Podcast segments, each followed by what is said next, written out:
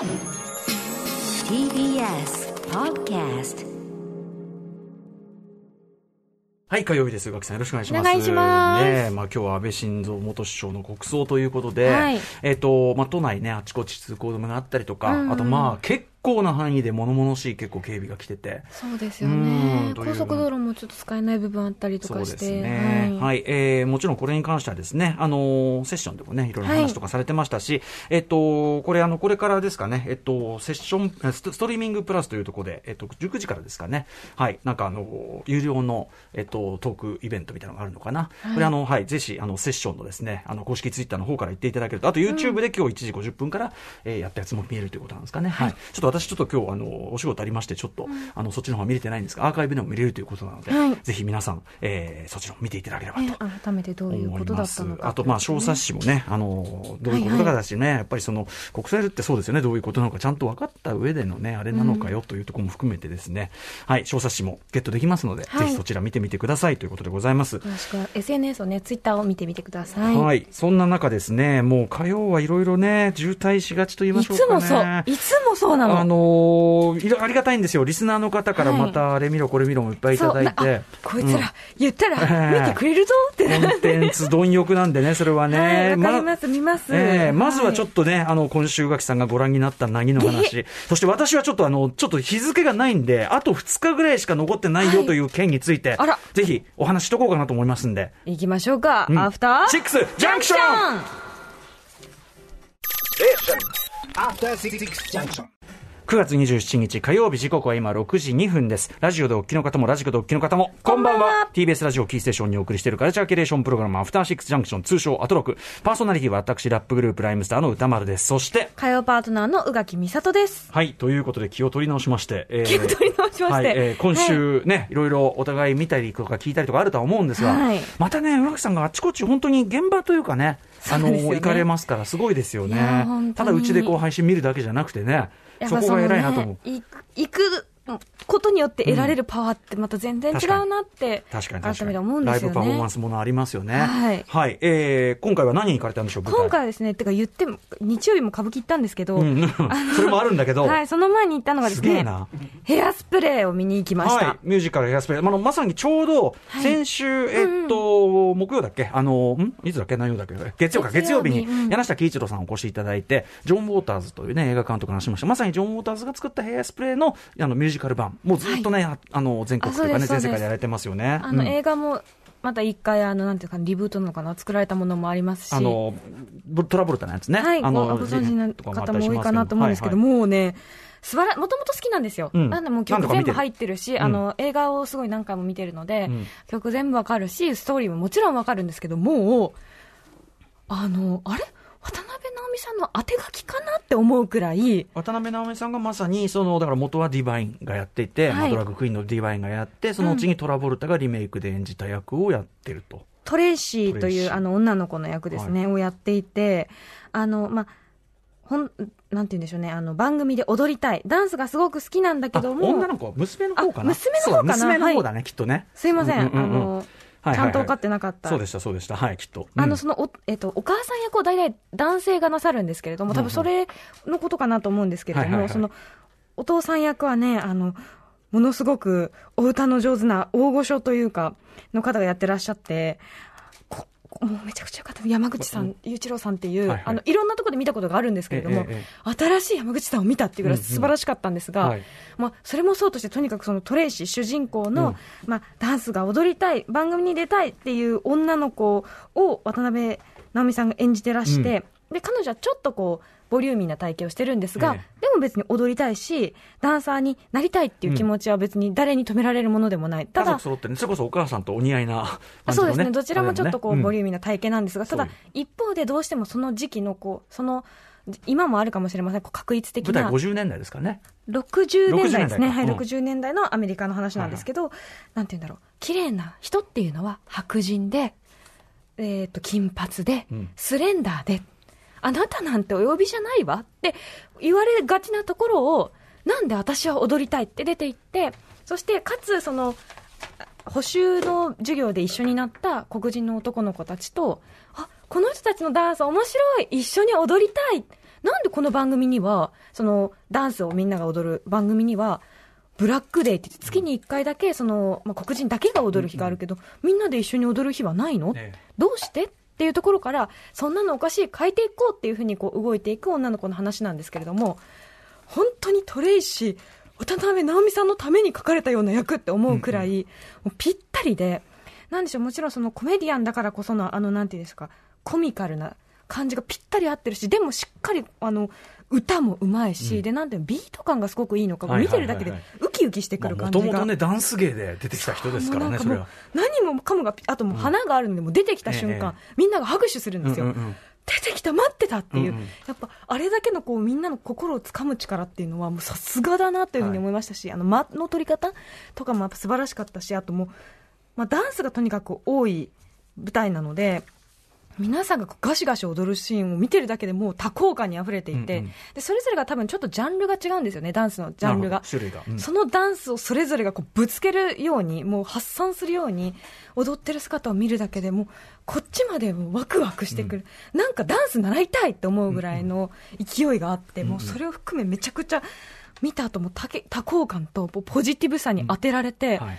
幸せなんかもう泣けてくるっていうぐらいハッピーなうん。演目でした、でもちろんあのメッセージも素晴らしいし、ええその別に肌が白いから綺麗ってわけじゃない。黒くたって、うん。これが私の美しいなのっていうのをバーンって打ち出してみんなで踊るのが一番楽しいよねっていうのを一番最後の曲でみんなでガシガシ踊ることでそれをすごい、これが楽しい。だから差別は間違ってるっていうのをこう、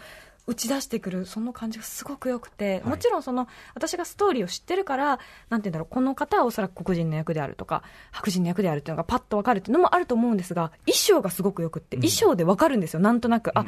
ここのなんかジャンルの人たちだなみたいなのが。それも踏まえてあとまあもちろん60年代のアメリカの服が可愛いっていうのもあって、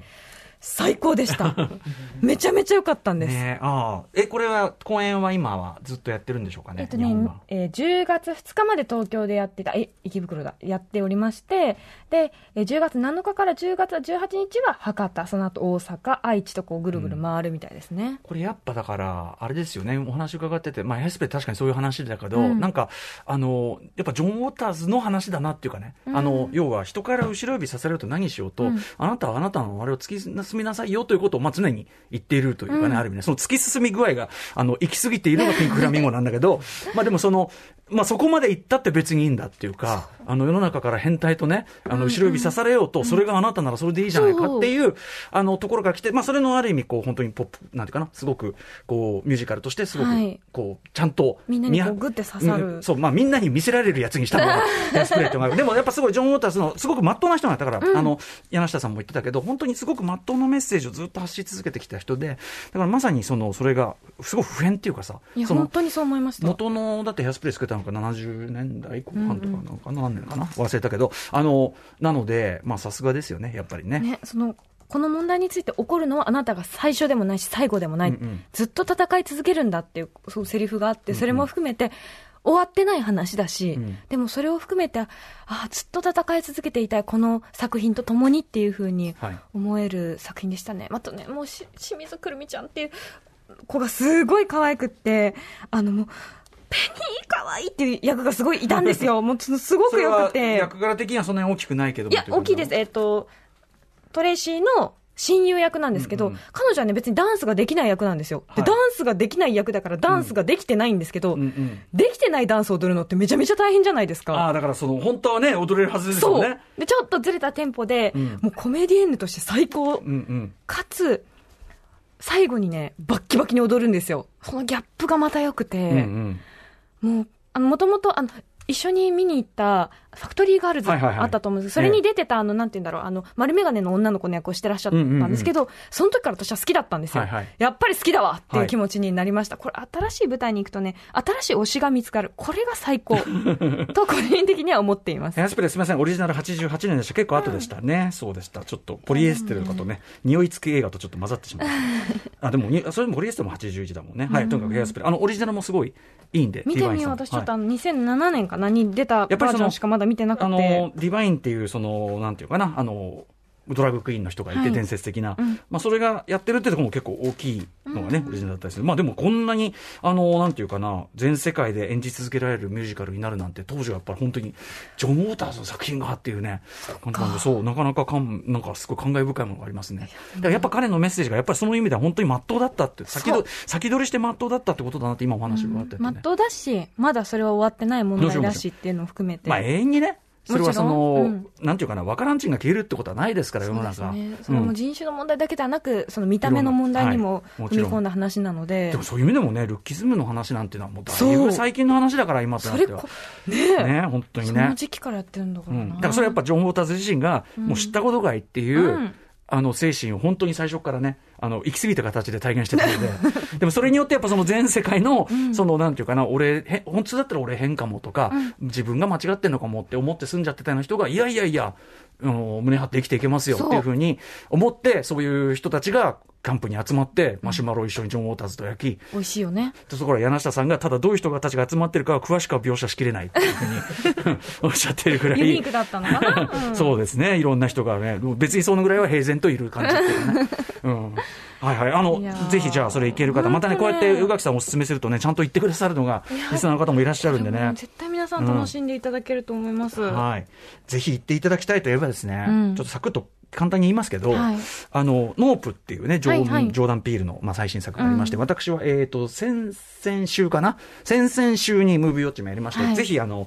ご覧になった方もそうでない方も、そうでない方でもいいかもしれないっていうのは、ちょっとあの、なんていうかな、一種難解とは言わないけど、ちょっと今までの作品よりも、さらにちょっとこう、あの、高度なというかですへねー、はい。ちょ、ちょっと本当変な映画なんです。これ褒めてますよ。変な映画なんですよ。変な映画。うんうん 変な大作映画なんですけど、はいでですね、あのー表の中で、あのー上映方式に関して、僕はその、いろんな、あの、IMAX とかで見たりしたんだけど、一番ちゃんと画角がこう、フルサイズで見れるのは、IMAX レーザー GT ですよと、はいはい1.43対1という比率で、うんうんで、東京だと、まあ、池袋グランドサンシャインのね、とこしかないんですよ。で、あの、やってるうちに来たら、僕でもチケット取れなかったのその時は、やっぱその週は混んでて、うんあそこ人気じゃないですか。はいあの、会員になって先行で買わないとかダメみたいなとこあったりする。ただまあ、ノープはさすがに公開から時間も経ってるし、あの、時間帯が結構遅めなんで、今は多分見やすくなってると思うけど、これが木曜までなんですが、私行ってきたんです。行ってきたんです。で、えっ、と、私のだから映画表のある日、あの、補足、補足でも書いてあります。あの、IMAX レーザー GT で見た、見てきた結果っていうのを、うん。あの、書き起こしの方に書いてありますんですね。けども、うん。とにかく、あこの、この、この形で作られた映画だったっていうふうに、あ、見るならじゃあそれが。もう、てかもうこれですね。全然違ったよ。そん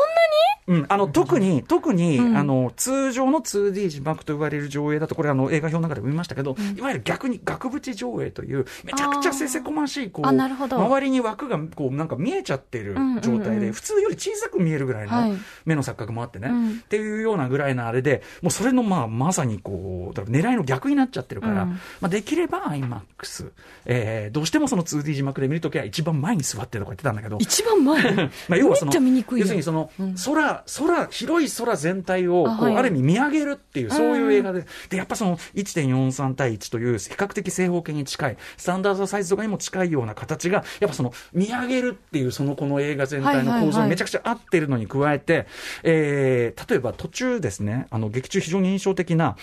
チンパンジーが大暴れするんうん大惨事があるんですよ。うん。これがまた IMAX のフルサイズなんですね。うん。めっちゃ怖いんですよ。あの、あのもう、その画角で見るとそう、あの、その場にいて、あ、こっち見た。うわ、こ、こっち来んな、こっち来んな、みたいな。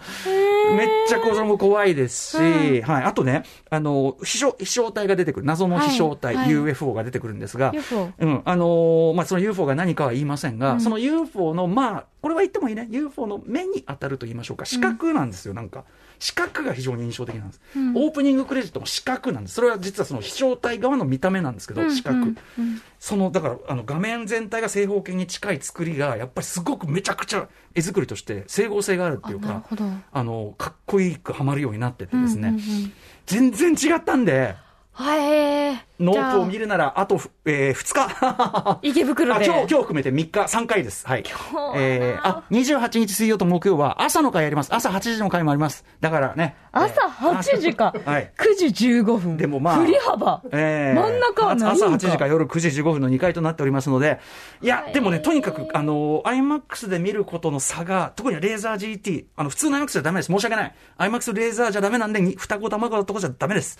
えー、通常のデジタルアイマックス上映品川でもダメです。えー、グランドシネマ池袋じゃなきゃダメ。えー、という、あのーことが分かりました。見に行ったら。なんだろう、この池袋という街の急進性みたいなものは。今、本当盛り上がってますからね、ちょっとあまりにも盛り上がりすぎて、エネルギー吸い取られる感じはありますが、はいわかりますよ、わかります、わかりますが、あの見れるなら見れるうちに見といたっていうのは、いつレーザー IMAX, レーザー GT でかかるかなんて分かったもんじゃ確ないので。かにね、一回なくなったらね。あのあれとかもさ、あのトップガンとかも結局、僕、それでは見られてないんで、混んでて、混んでて、そうですようんね。まだやってはいるんですけど、うんあの 4DX とかではまだやってるんです他けど、の形だとね。やってはいるんだけど、まあもう見られなくなっちゃって、だからやってるうちに言っとけよという意味ですいませんね。あの地方の方とかはもちろんね、それはいけないかもしれませんけど、あの大阪にはありますからね、IMAX レーザー GT ね。だから、まあそのあたりで見られるうちに、特にノープは本当にほん、その差が大きい一作だった。えー？で、あの、で、私3回目でしたけど、はいあの、変そして好きっていうね。とにかく変。だから全然、全然万人に進む。だから、宇垣さんが見てひょっとして面白いと思思わない可能性もちょっとしたらあるかもしれないけど。今までの作品は好きでしたよ。あの、今までのよりちょっと分かりづらい。いや、分かりづらくないです。あの、やってることバカっぽいですよ。もう、しょうもないバカっぽいこといっぱいやってるんだけどうん、でも、そこが醸し出すものが、例えばほら、じ一作目、ゲットアウトは人種差別。はい明日は、えー格差社会。うん。まあ、ある意味それ自体は分かりやすいじゃないですか。はいちょっとね、あの、もうちょっと、こう哲学的に、でもね、今っぽい問いなんですよね。つまり、あの、まあ、表の中でも言ってますけど、はいあの、カメラを撮ったり、要するに一方的に見るとか、一方的に撮るっていうことのカメラとかでね、はい。の暴力性っていうか、うん。それの非対称性っていうか、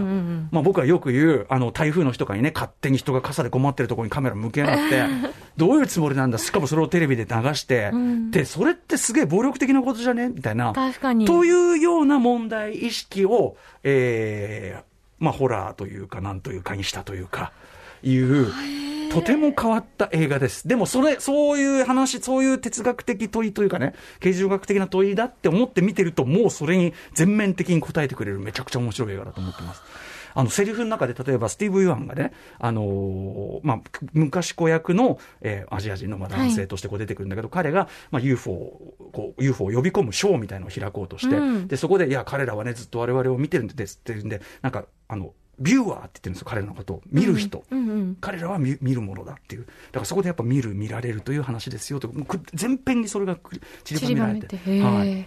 とかね、あの途中あるこう記者が、こうニュースサイトの記者が出てくるんですけど、そいつはもう完全にこう一方的な資格の作取者として登場して、この作品で一番感じが悪い人として出てくるんですけどでも人に勝手にカメラ向けて、何テレビ出たくないの？みたいな、そういうこと言う人？出たくねえよ。そう。でも、まさにそういう、そういう人。で、そういうやつはどうなっちまえばいいかみたいな、そんなことも含めてですね。どうなっちまえばいいか分かるんですか？まうか。まあ、それはすっきりするかもしれませんね。ええまあそんな、ちょっとわけわかんないと思いますが、あの、はいなので、あの、レーザー、あの、IMAX レーザー GT がとても良かったよという体験記でございます。あと5回ってことでしょ？だって今日の夜、明日あそうですねの朝あと、五回夜、朝、夜。ごごちゃんです。ごちゃん。いやいや、でもまあ、あの、さんもお忙しいと思いますんでね、ええあの、皆さんからいろいろいただいたメールもね、後ほどご紹介し、ちょっと全部しきれないんで、これはもう別個の特集でもやるかねえなっいやてぐらい。ね、ちょっと皆さんが目利きすぎて。そうなのよ。しかもその中には、宇垣さんが、あの、我々にあんまり告知せずに出ているドラマの件とかあったりするわけ。私結構隠れて働いてる。ちゃんと言ってよ、宇垣さんみたいな話して出て。てんすよ。とかね後でまたね、その話もしたいと思います。さあ、ということで、本日、あの、ちょっともう交通情報とかもね、多分、あの、いろいろ通行止めがあちこちにあったりして、はい。あの、時間取った方がいいと思いますんで、ちょっとまずはカルチャーキュレーションプログラム、アフターシックスジャンクション、本日のメニュー紹介に行ってみましょう。この後すぐはニュースのメンバーで作家の加藤茂明さんが登場です。先日公開されました加藤さんが監督、原作、脚本、主演を務めたショートフィルム、渋谷と1と0とについてお話伺います。はい。そして7時からは日帰りでライブや DJ プレイをお送りする音楽コーナー、ライブダイレクト、今夜のアーティストはこちら。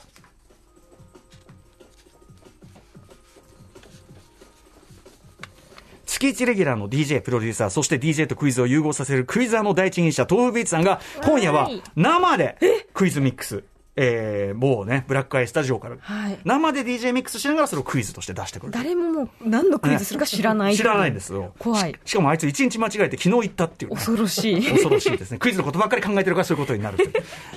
7時40分頃からの新概念停車型投稿コーナーは、あなたの心に残る褒め言葉を紹介する、マイスイート褒め。こんなに嬉しいことはない。そして8時台の特集コーナー、ビヨンドザカルチャーは、今の洋楽シーンがすぐわかる月間ミュージックコメンタリー9月号イエーイ TBS ラジオジェーンスー生活は踊る金曜ボイスログの選曲でもおなじみ音楽ジャーナリスト高橋義明さんによる月一音楽企画。日々変動する洋楽の最新事情とおすすめの進歩を紹介してもらいます。私あのよし君と昨日の結構夜中までまた別件のですね、ま間もなく発表されると思いますがあのとある、まあ、い洋楽と言いましょうかね。アメリカの音楽のとある事情について結構ねがっつり2時間ぐらい話したかな、お話ししてはいはい、やってきたの、まあ、昨日についてちょっと一緒にお仕事しますが、はい今夜は9月16日金曜に発売されたブラックピンクのニューアルバム、ボーンピンク。これを洋楽的観点から解説していただきます。今日はブラックピンクっぽい服と持ってきてきました。あ、そういうことなのね。なんかぽ、わからんけど、うんうんそんな気持ちです。ブラックピンク感あります。番組では皆様からのリアルタイムの感想や質問などもお待ちしています。アドレスは歌丸アットマーク tbs.co.jp 歌丸アットマーク tbs.co.jp まで各種 SNS も稼働中なのでよかったらフォローお願いします。それでは、アフターシックスジャンクション、行ってみよう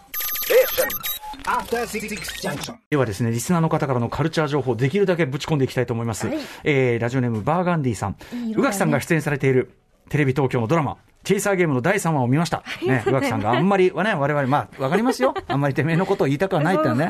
ありますよね。こっそりね、出稼ぎしてて。ねちゃんとご出演されてます。チェイサーゲーム。えーこの回のテーマ、第3回のテーマが、トランスジェンダーが会社で働くというものでしたが、登場人物たちが普通とは何かを考えるシーンがあったりと、しっかりテーマに向き合ったセリフばかりで、とても良い内容でしたと。で、このテーマにきちんと向き合ったドラマであるということは、もしかしてと思い調べてみると、えートランスジェンダー役の、えー当事者の役者の方、これあの、えー若林優馬さんがね、はいはい、トランスジェンダー男性として演じていると。日本のドラマで当事者キャスティングがあまり見たことがないので、さすがテレ東のドラマと思いました。TVer で25分で見れますし、ネットに役者の方へのインタビューもあったので、気になる方はぜひということで。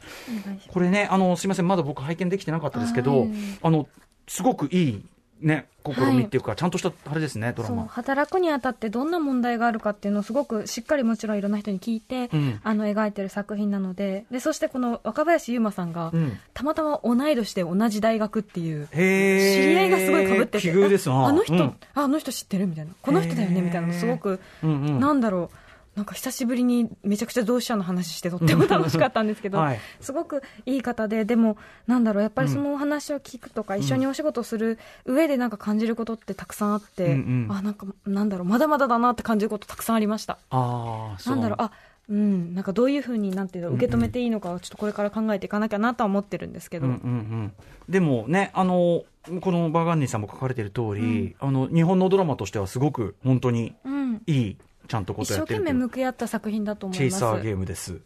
えー、テレ東木曜毎週木曜夜0時30分から。